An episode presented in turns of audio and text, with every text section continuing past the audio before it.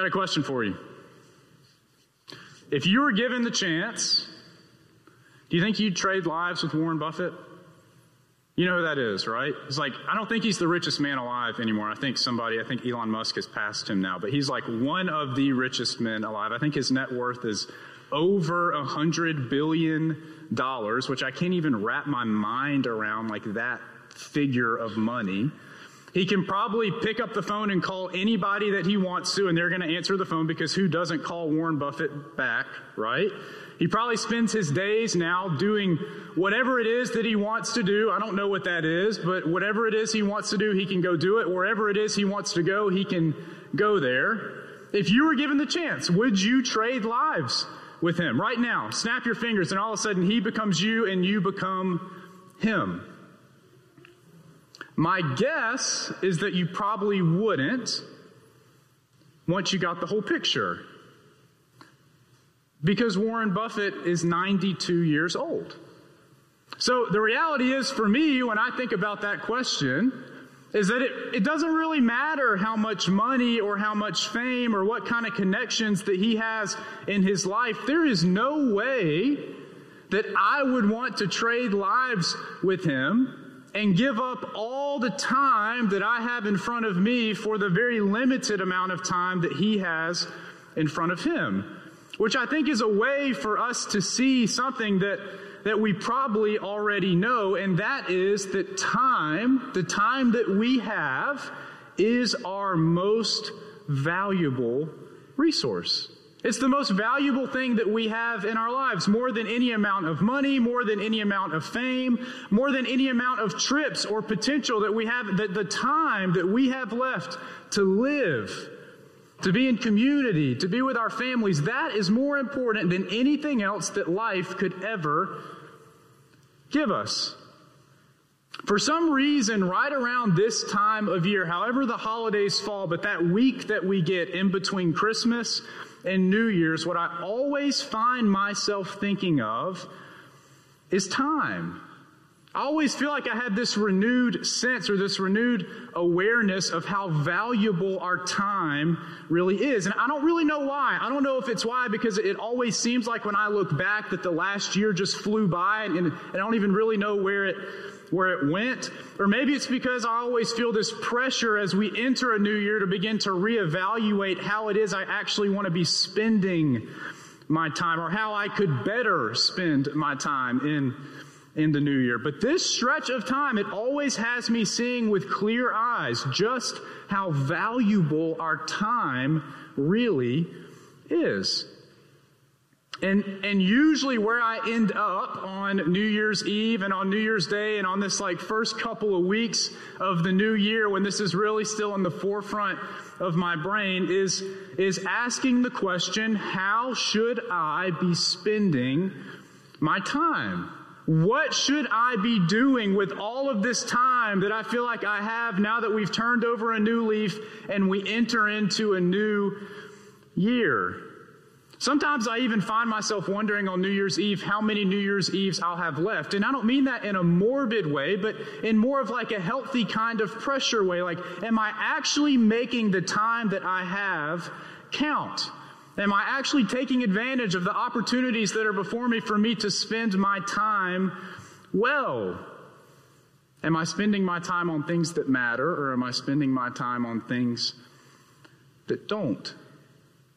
It's like just right around this season every year, I'm, I'm reminded of something that I already know, but something that I just forget. And it's that my time, our time here on earth, is limited.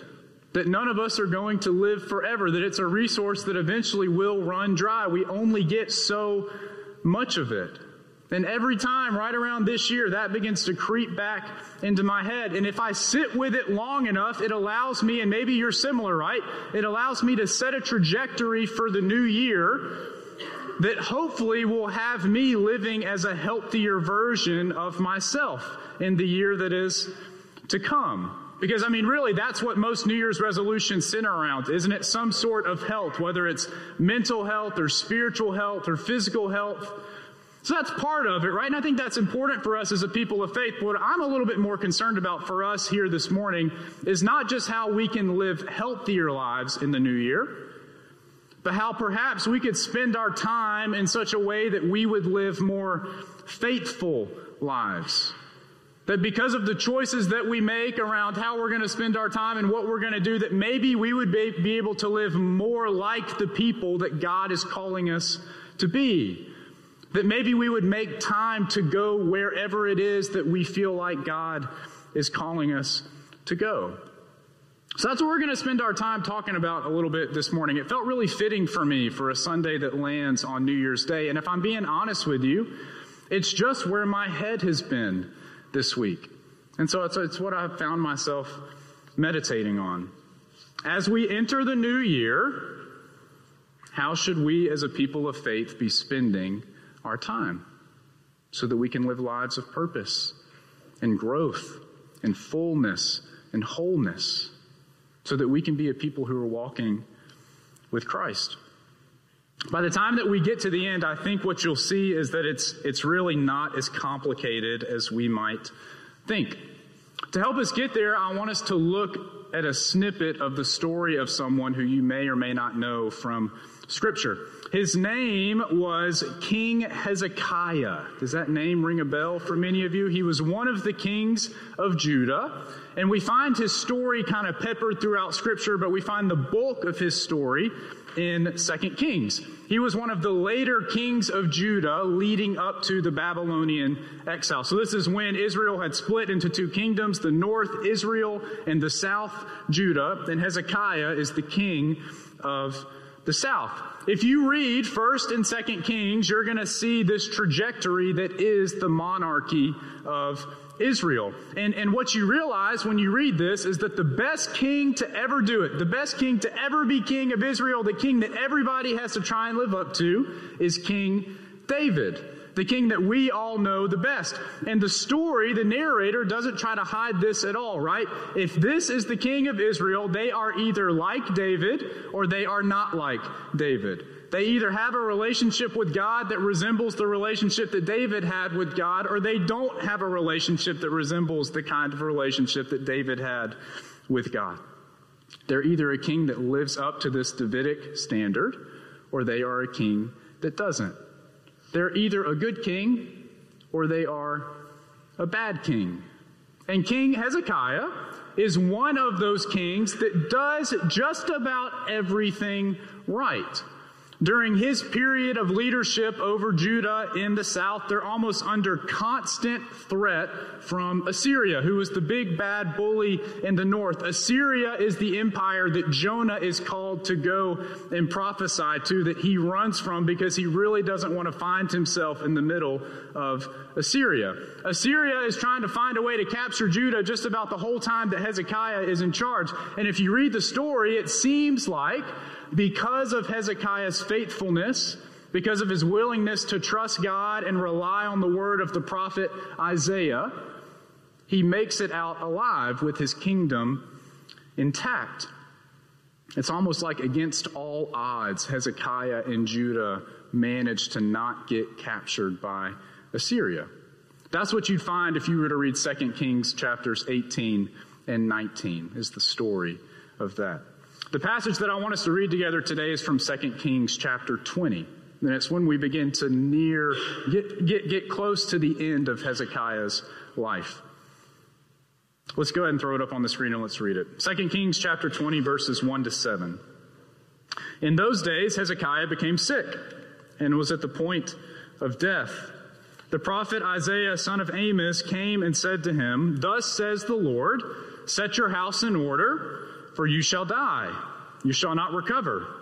Then Hezekiah turned his face to the wall and prayed to the Lord, Remember now, O Lord, I implore you, how I have walked before you in faithfulness with a whole heart and have done what is good in your sight. Hezekiah wept bitterly before Isaiah had gone out of the middle of the court, and the word of the Lord came to him Turn back and say to Hezekiah, Prince of my people, Thus says the Lord the God of your ancestor David, I have heard your prayer. I have seen your tears Indeed, I will heal you. On the third day, you shall go up to the house of the Lord. I will add 15 years to your life. I will deliver you and this city out of the hand of the king of Assyria. I will defend this city for my own sake and for my servant David's sake. Then Isaiah said, Bring a lump of figs. Let them take it and apply it to the boil so that he may recover.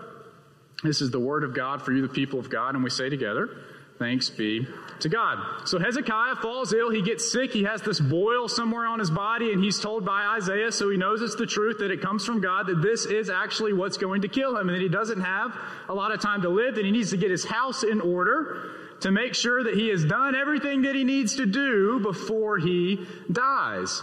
And Hezekiah does something that all of us would do. He asks for more time. He calls upon God.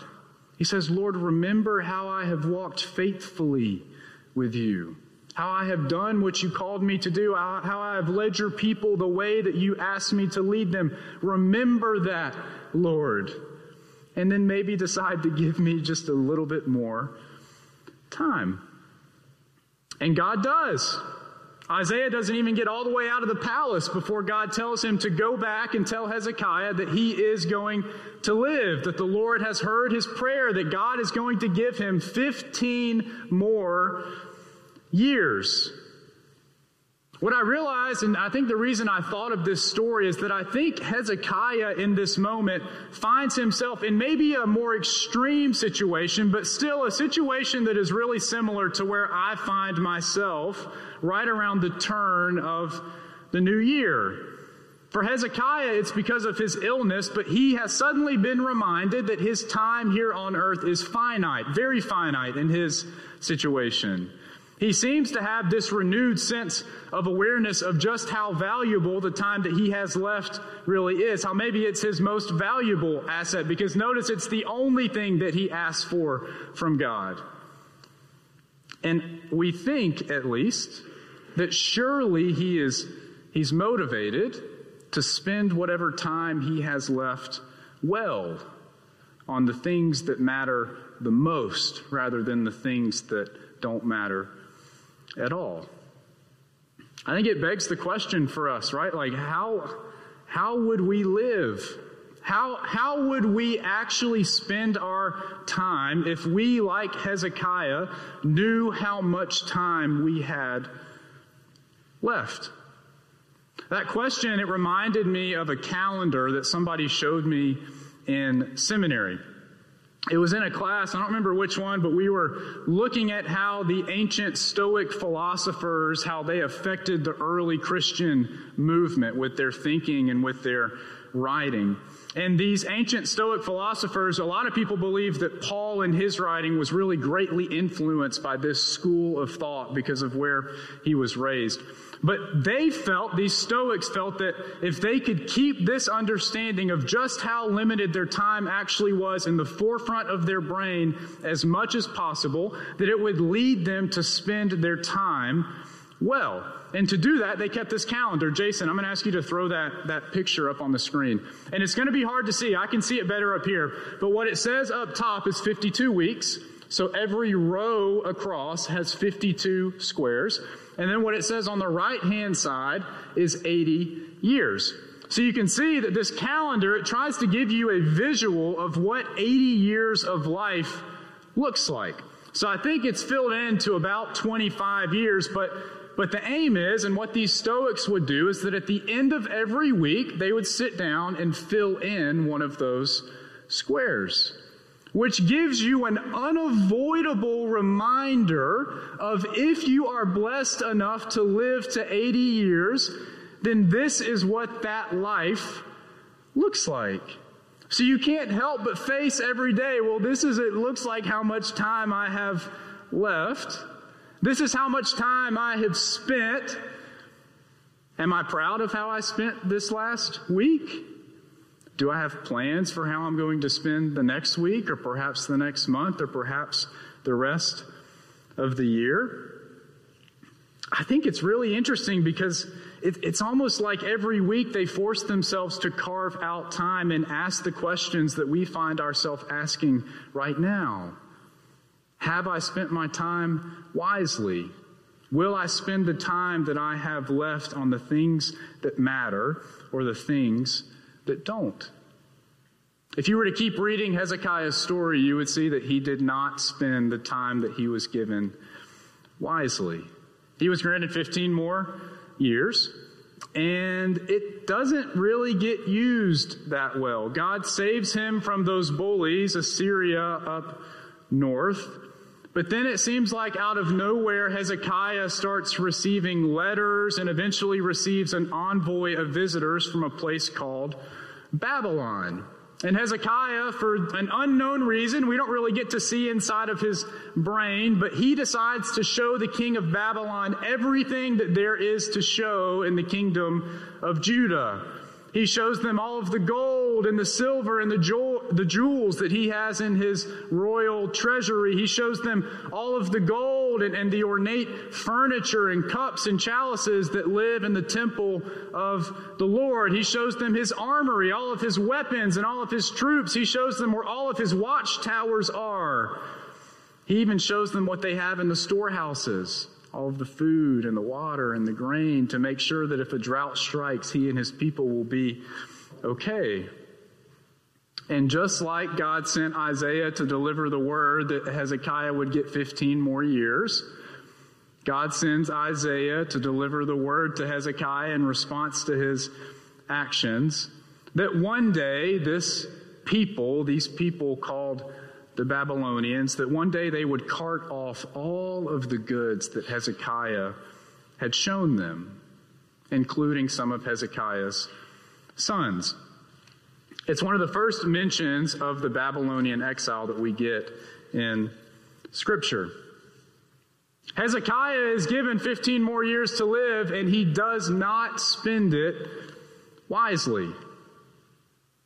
The question for us, the question I've been trying to get you to ask of yourself, the question I've been asking myself this week is will we spend the time that we have left wisely? Will we spend it scrolling mindlessly on our phones? Me and Madison call that doom scrolling when we do that at night, right? It's like you get sucked into this vortex and then you come out of it and you're like, has it been five minutes or five hours? I have no clue. Is that how we're going to spend our time? Are we going to spend our time more worried about our stuff or our possessions or the stuff that we accumulate or whatever that is for you? Are we going to spend our more time concerned about that than anything else? I mean, the simple way to ask it is what we've already said. Are we going to spend our time on the stuff that matters or are we going to spend our time on the stuff that doesn't? When I think about that question, how I should be spending my time, I think about all the stuff that you've already thought of. The stuff that we all seek to do as we enter into the new year. I think about how I should spend more time with my family, how I should cherish the time that I have with them, how I should be trying to be the best father and the best husband that I can possibly be for Madison and for Reed, and how I know that that is going to take some time.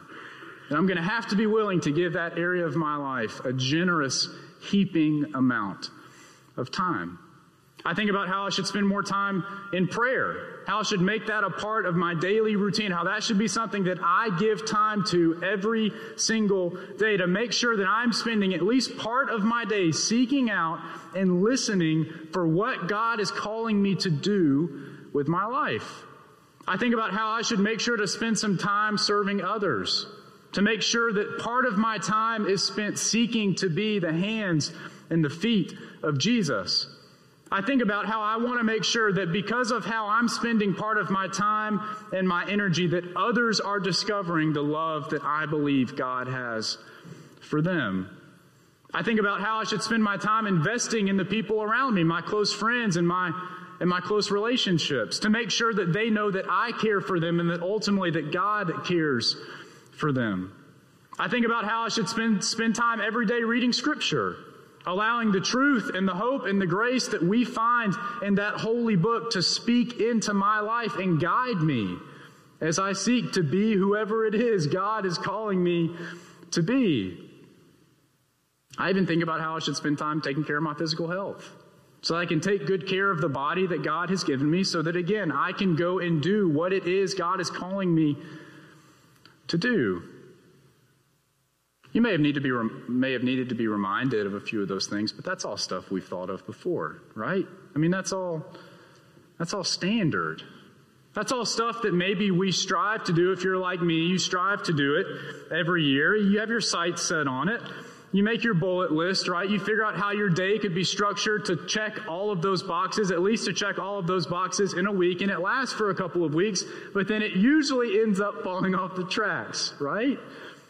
If you're like me, you usually don't make it a whole year actually checking all of those boxes. And, you know, I think when we list them all out like that, it sounds like so much. It sounds so, so complicated. It sounds so complex. It seems like all these moving parts, all this stuff that we're trying to cram into our day, plus keep a job, plus do things that make us happy, right?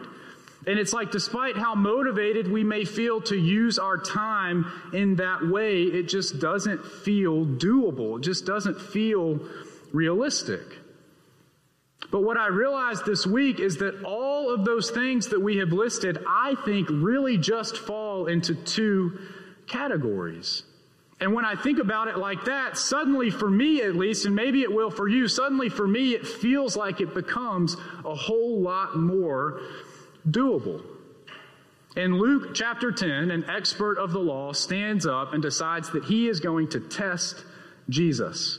And so he asks Jesus this question Teacher, he says, what must I do to inherit eternal life? What I realized this week is what I think that expert in the law is really asking Jesus is Jesus, what should I really be spending my time on? What is it that if I do it, if I spend my time doing it, if I make sure that I always do these things, what is it that will lead me to live a life of fullness, a life of purpose, a life of growth, a life that will ultimately lead me to inherit the eternal life that you have promised me? What is it, teacher? What is it that I should be spending my time on? The question, of course, is asked a little bit tongue in cheek by the lawyer, because this is somebody that is attempting to trap Jesus with this question in front of the other experts of the law. It's a trap because we've already talked about how this is a near impossible question to answer, right? Because there is so many things that we could fill in that box of what we need to do to make sure we are spending our time well. And Jesus replies to the man and asks him a question. Well, what is it that is written in the law? Because he's an expert of the law, after all. And this is what he says the lawyer. You shall love the Lord your God with all your heart and all your soul and all your strength and with all your mind and with your neighbor as yourself. And Jesus says to him, You have given the right answer. Do this, and you will live. Those are the two buckets. Jesus gives them to us. The lawyer asks the question, and Jesus responds. You know the answer to this question. The two buckets are to love God and love neighbor. I mean, really, friends, I think that's it. That's where I've landed this week. That big looming question that we ask ourselves at the turn of every new year, that pressure that we feel to spend our time well, to make it count, to not waste it. The answer to that question is to simply be a people who each and every day are willing to spend time doing two things loving God and loving neighbor. I've landed this week convinced that if we are able to spend our time in 2023, if each and every day we can find a way to do those two things at least once, that if we can find one way to pour into our relationship with God, to love God, and if we can find one way to show someone that we encounter during the day that God cares for them and that we care for them, that when we hit this time next year, and we look back at what 2023 was for us, all of the ups and all of the downs that we will encounter, I think we would be able to look back with peace. knowing that we spent our time well, that we made a difference, that we lived with purpose, that we made every single one of those little boxes on that stoic calendar, right? That we made every single one of those little boxes count. My prayer for myself leading into the new year, friends, and my prayer for you is that we wouldn't overcomplicate who it is we know Jesus is calling us to be. Because it really is pretty simple. Jesus calls us to be a people who are willing to spend our time, willing to spend our most valuable resource, a people who are willing to spend it simply loving God and loving neighbor. My hope is that because of Christ working in us and through us, because of the Holy Spirit filling us up, because of our reliance on Christ with us each and every day, that we might be a community who over this next year would be known for doing those two simple things. In the name of the Father, and the Son, and the Holy Spirit. Amen. Hey, friends, I just wanted to take a moment and say thank you for tuning into our message this week in the gathering. We hope you found it meaningful and life giving. As always, you're invited to join us for worship on Sunday mornings at 10 a.m., either in person here in the chapel or online. If you want to know more about who we are at Bluff Park United Methodist Church, you're invited to check out our website. There you'll find out who we are, what we have going on, and how you can be a part of it. As always, friends, if there's anything that we can do for you, you're invited to reach out to us. We are here to help you and support you in any way that we can. We hope that you're having a great week, and we look forward to seeing you soon.